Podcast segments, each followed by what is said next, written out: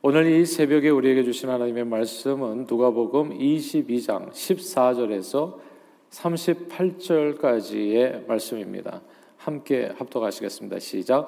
때가 이르매 예수께서 사도들과 함께 앉으사 이르시되 내가 고난을 받기 전에 너희와 함께 이 유월절 먹기를 원하고 원하였노라. 내가 너희에게 이르노니 이 유월절이 하나님의 나라에서 이루기까지 다시 먹지 아니하리라 하시고 이에 잔을 받으사 감사 기도 하시고 이르시되 이것을 갖다가 너희끼리 나누라. 내가 너희에게 이르노니 내가 이제부터 하나님의 나라가 임할 때까지 포도나무에서 난 것을 다시 마시지 아니하리라 하시고 또 떡을 가져 감사 기도 하시고 떼어 그들에게 주시며 이르시되 이것은 너희를 위하여 주는 내 몸이라. 너희가 이를 행하여 나를 기념하라 하시고 저녁 먹은 후에 잔도 그와 같이 하여 이르시되 이 잔은 내 피로 세우는 새 언약이니 곧 너희를 위하여 붓는 것이라. 그러나 보라 나를 파는 자의 손이 나와 함께 상위에 있도다. 인자는 이미 작정된 대로 가거니와 그를 파는 그 사람에게는 화가 있으리로다 하시니 그들이 서로 묻되 우리 중에서 이 일을 행할 자가 누구일까 하더라 또 그들 사이에 그중 누가 크냐 하는 다툼이 난지라 예수께서 이르시되 이방인의 임금들은 그들을 주관하며 그 집권자들은 은인이라 칭함을 받으나 너희는 그렇지 않을지니 너희 중에 큰 자는 젊은 자와 같고 다스리는 자는 섬기는 자와 같을지니라. 앉아서 먹는 자가 크냐 섬기는 자가 크냐 앉아서 먹는 자가 아니냐? 그러나 나는 섬기는 자로 너희 중에 있노라. 너희는 나의 모든 시험 중에 항상 나와 함께 한 자들인즉 내 아버지께서 나라를 내게 맡기신 것 같이 나도 너희에게 맡겨 너희로 내 나라에 있어 내 상에서 먹고 마시며 또는 보좌에 앉아 열, 이스라엘 열두 지파를 다스리게 하려 하노라. 시몬아 시몬아 보라 사탄이 너희를 밀가루로 하려고 요구하였으나 그러나 내가 너희를 위하여 내 믿음이 떨어지지 않기를 기도하였노니 너는 돌이킨 후에 내 형제를 굳게 하라. 그가 말하되 주여 내가 주와 함께 오게도 죽는 데에도 가기를 각오하였나이다 이르시되 베드로야 내가 내게 말하노니 오늘 닭 울기 전에 내가 세 번 나를 모른다고 부인하리라 하시니라. 아멘 그들에게 이르시되 내가 너희를 전대와 배낭과 신발도 없이 보내었을 때 부족한 것이 있더냐? 이르되 없었나이다. 이르시되 이제는 전대 있는 자는 가질 것이요 배낭도 그리하고 검 없는 자는 겉옷을 팔아 살지어다. 내가 너희에게 말하노니 기록된 바 그는 불법자의 동류로 여김을 받았다 한 말이 내게 이루어져야 하리니 내게 관한 일이 이루어져 가미니라. 그들이 여짜오되 주여 보소서. 여기 검 둘이 있나이다. 대답하시되 족하다 하시니라. 아멘. 한국 사람 치고 심청전을 모르시는 분은 없을 겁니다. 주인공 심청은 가난안 봉사 심학규의 딸로 태어나자마자 이제 어머니를 여의게 되지요. 눈이 보이지 않아서 일을 하실 수 없었던 아버지는 심청애를 젖동량으로 키우게 됩니다. 그런 아버지를 어렸을 때부터 본 어린 심청이 아버지를 불쌍히 여겨 극진하게 모시고 살아갑니다. 그러던 어느 날 심청은 공양미 300석을 부처님께 바치면 아버지가 눈을 뜰 수도 있다는 이야기를 듣게 되시요. 아, 그리고 때 마침 중국과 조선의 바닷길 항해의 안전을 기원하는 상인들이 상인들이 인신 공양에 바칠 사람을 찾는다는 이 소문을 듣게 됩니다. 심청은 곧바로 그들에게 가서 공양미 300석을 받고 자신의 몸을 팝니다. 그리고 물살이 심해서 사고가 자주 발생하는 그 인당수에 용왕님을 달래기 위해서 이제 몸을 던집니다. 근데 이런 사실을 사실 심청의 아빠가 잘 몰랐었죠. 아, 그래서 이런 내용들이 굉장히 이렇게 보는 사람의 마음을 좀 아프게 하고 아, 그리고 좀 감동이 큰 그런 내용들이 되어지는데 아, 바닷속 용암님이 이제 심청을 받지요. 받았는데 심청의 이야기를 들어보니까 너무나 효심이 지극한 거예요. 그래서 감동이 아, 되셔가지고 이 물에 빠진 심청회를 영꽃에 태워가지고 다시 인당수로 내보냅니다. 그 이후에 아, 불행하기만 했던 심청과 신봉사의 인생은 이제 극적인 전환을 맞이하게 되지요.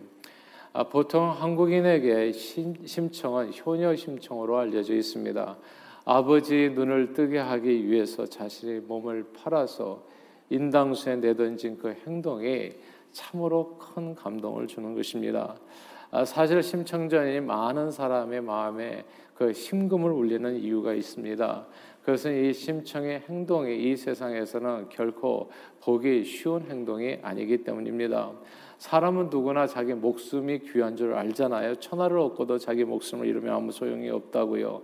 하나밖에 없는 둘도 없는 그런 귀한 목숨을 남을 위해서 내어주는 그 행동은 그 대상의 부모라고 할지라도 결코 쉬운 일은 아닙니다.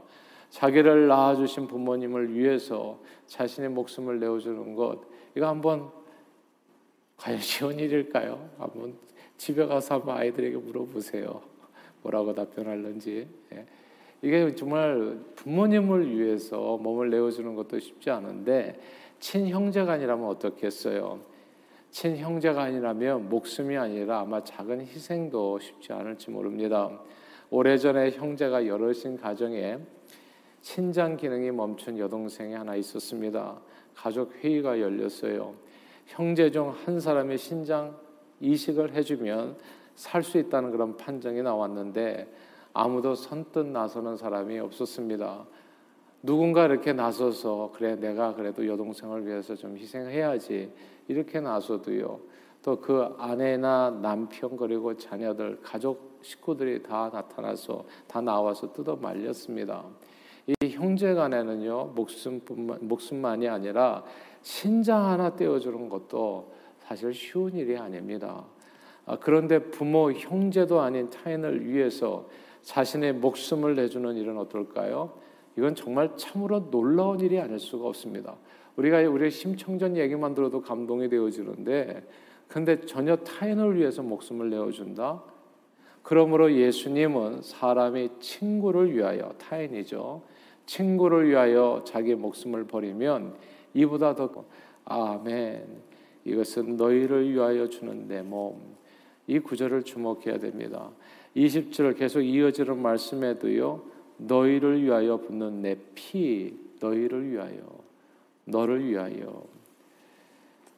예수님께서는 제자들과 함께 유월절 만찬을 하시면서 이제 떡과 잔을 나누시게 되어지는데 자신의 몸과 피 이제 곧 이어서 그 일이 벌어지죠 십자가에서 즉 목숨을 제자들을 위해 주실 것을 말씀하셨습니다. 그런데 예수님께서 자신의 몸과 피를 주신 이렇게 제자들은 생각해 보면 조금 후에 예수님을 모두 배반하고 떠날 사람들이에요. 야, 이게 정말 배반자들을 위해서 곧 있을 일을 주님은 아셨잖아요. 베드로 네가 나를 세 번씩이나 부인할 거다. 앞으로 곧 무슨 일이 있을지를 아시는 내용이라고요. 나를 이, 인간이 나를 떠나. 예. 그런데 그 사람을 위해서 너희를 위하여 주는 내 몸이다, 내 피다. 아,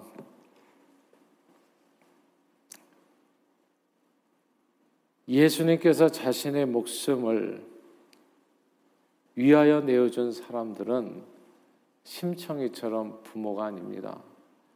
피를 나는 형제들도 아니죠. 훌륭한 인격자나 의인이나 혹은 착한 사람들도 아닙니다. 예수님께서는 저와 여러분 매우 평범한 사람들이요. 언제든지 갈대처럼 흔들리는 사람들. 그리고 오늘은 정말 주님을 잘 믿는 것 같다가도 또 내일은 뭐 아주 사소한 일에 시험도 잘 보고 토라지기도 잘하고 그냥 올라갔다 내려갔다 이게 정말 항상 롤러코스터 타는 것처럼 신앙이 요동치는 그런 죄인들, 연약한 죄인들, 하나님 앞에 이런 죄인들을 위해서 자신의 생명을 주셨습니다. 이게 참으로 놀라운 일이에요. 우리는 심청전 얘기만 들어도 감동이 되어지는데 딸이 아버지를 위해서 죽었다는 그거 그 사실도 감동이 되는데 이건 그 이상의 이야기잖아요. 그러므로 성경은 예수 십자가 사건을 이렇게 설명했습니다. 소망이 우리를 부끄럽게 하지 아니함은 우리에게 주신 성령으로 말미암아 하나님의 사랑이 우리 마음에 부음 받음이니 우리가 아직 연약할 때 기약대로 그리스도께서 경건치 않은 자를 위하여 죽으셨도다. 의인을 위하여 죽는 자가 쉽지 않고 선인을 위하여 가끔씩 혹은 용감히 죽는 자가 혹 있거니와 우리가 아직 죄인 되었을 때 그리스도께서 우리를 위하여 죽으심으로 하나님께서 우리에 대한 자식, 자기의 사랑을 확증하셨느니라 말씀했습니다. 사람이 친구를 위하여 목숨을 버리면 이보다 더 큰 사랑이 없는데 주님은 원수 같은 죄인들을 위해서 목숨을 버리셨습니다. 앞을 못 보는 불쌍한 아버지를 위해 인당수에 몸을 던진 효녀 심청의 이야기만 들어도 감동이 되는데 예수님은 보기는 보아도 알지 못하고 듣기는 들어도 깨닫지 못하는 정말 영적인 귀머거리 그리고 영적인 봉사 모두 죄로 인해서 죽을 수밖에 없는 죄인들을 위해서 자신의 몸을 십자가에 내어 주셨습니다. 그리고 그 십자가 희생으로 저와 여러분 죄인들이 모두 구원을 받았어요. 아, 이, 이 내용을 이 고난 주간에 그리고 이 사순절 기간에 우리가 마음에 새겨야 될 주님의 은혜입니다. 정말 놀라운 감동적인 이야기지요. 감동적인 실제 사건이지요. 아시는 대로 심청 이야기는 해피엔딩입니다. 심청의 효심에 감동한 용왕님이 심청의 목숨을 거두지 않고 오히려 영꽃에 태워서 지상으로 올려보내지요. 지상으로 올라오는 심청은 황제와 결혼해서 황후가 됩니다. 근데 아빠를 찾을 수가 없잖아요. 그래가지고 세상에 방을 내서 이제 맹인 잔치를 엽니다. 그래서 세상의 모든 안 못 보는 봉사들은 다 참여하십시오. 왕의 잔치를 베풀어서 여러분들을 위무하기 원합니다. 잔치를 베푸는 거예요. 그래서 잔치에 누가 옵니까? 과연 아버지가 오는 거죠. 신봉사 아버지께서 오세요. 그래서 거기서 극적인 아버지와 딸이 어, 해후를 하게 됩니다. 재회를 하게 돼요. 그 재회의 기쁨에 신봉사가 너무나 좋아가지고 눈까지 뜨게 됩니다. 잔치 이후에 신봉사는 눈도 뜨고 황제도 사위로 두어서 부원군이 되었고 재원에서 친구들과 팔도 유람을 하면서 남은 여생을 행복하게 보냈다는 해피 엔딩. Happily ever after 행복하게 잘 살았다는 그런 이야기입니다. 참으로 행복한 결말인데요. 예수 십자가 사랑의 결말은 그 정도에 비할 바가 아닙니다. 이게 정말 놀라운 게 그거예요. 예수 믿는 게 저는 너무너무 좋아요. 야, 이건 진짜 대박도 이런 대박이 없죠. 진짜 엄청난 하나님 앞에 행복이죠. 죄로 인해서 정말 영적으로 못 보고 듣지 못하는 저희들, 죽어서 지옥불에 던져질 수밖에 없는 죄인들이 예수 십자가 희생으로 인해서 모든 죄를 다 씻고 눈이 다시 열리고 귀가 다 열려서 하늘 아버지를 알아보게 됐잖아요.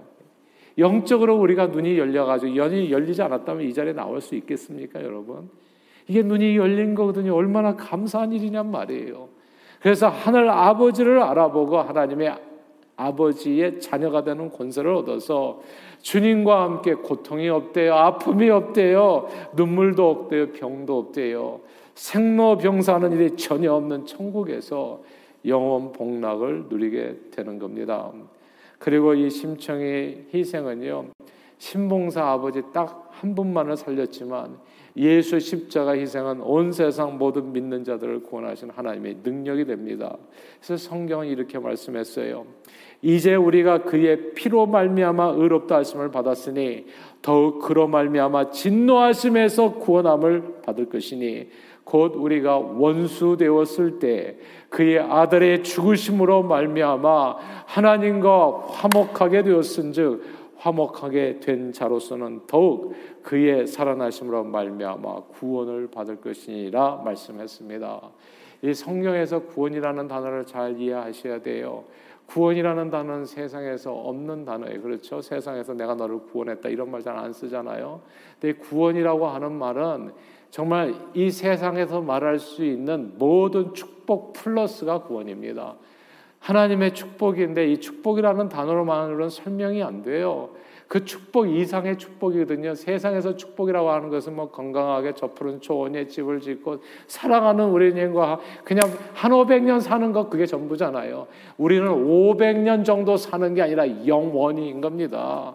그러니까 이 축복은 어떻게라도 비교가 안 되기 때문에 성경은 구원을 받는다라고 표현하는 거예요. 구원. 세상에서 쓰지 않는 단어예요. 완전한 축복이요.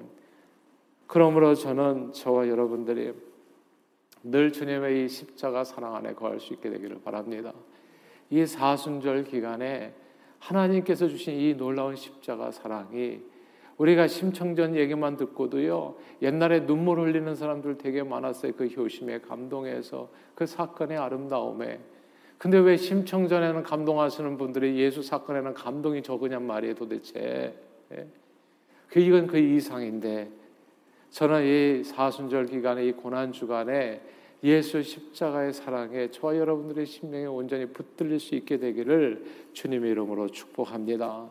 주님이 저와 여러분 우리를 위해서 죽으심으로 모든 죄와 사망 검사를 없이 하시고 인생의 모든 문제로부터 우리를 자유케 하셨습니다. 영원한 구원을 이루어 주셨어요. 또한 주님께서는 이렇게 약속해 주셨죠. 성경에 보니까 하나님께서 그 아들을 아끼지 아니하시고 우리에게 내어 주셨는데 어찌 그 아들과 함께 우리에게 모든 것을 선물로 주시지 아니하시겠는가? 저와 여러분들의 이 사순절 기간에 기도하는 모든 내용에 주님의 분명한 응답이 있을 줄로 믿습니다. 영원한 구원이에요. 세상에 줄 수 없는 놀라운 행복이고요, 축복이고요, 평강이고 기쁨입니다. 주님 안에 참된 평화와 기쁨 그리고 범사에 넉넉히 이길 수 있는 힘과 능력, 영원한 축복과 소망이 있습니다. 그러므로 늘 주님의 십자가 사랑을 의지해서 범사의 구원의 은총을 풍성하게 누리는 저와 여러분 다 되시기를 바라고 언제나 주님께 감사와 기쁨 및 찬양으로 영광 돌리며 주의 영광을 위해서 존귀하게 쓰임 받는 저와 여러분 다 되시기를 주님의 이름으로 축원합니다. 기도하겠습니다. 하나님 아버지 아들 예수님이 하나밖에 없는 목숨을 보잘 것 없는 죄인들을 구원하기 위해 십자가에 내어 주신 그 놀라운 사랑에 감사드립니다. 늘 예수 십자가 사랑 안에 거하여 이 세상의 그 어떤 어려움과 위협에도 두려움 없이 믿음으로 범사에 승리하는 저희 모두가 되도록 축복해 주옵소서. 늘 기쁨과 감사로 하나님을 찬양하며 주의 영광을 위해 존귀하게 쓰임 받는 저희 모두가 되도록 축복해 주옵소서. 예수 그리스도 이름으로 기도합니다. 아멘.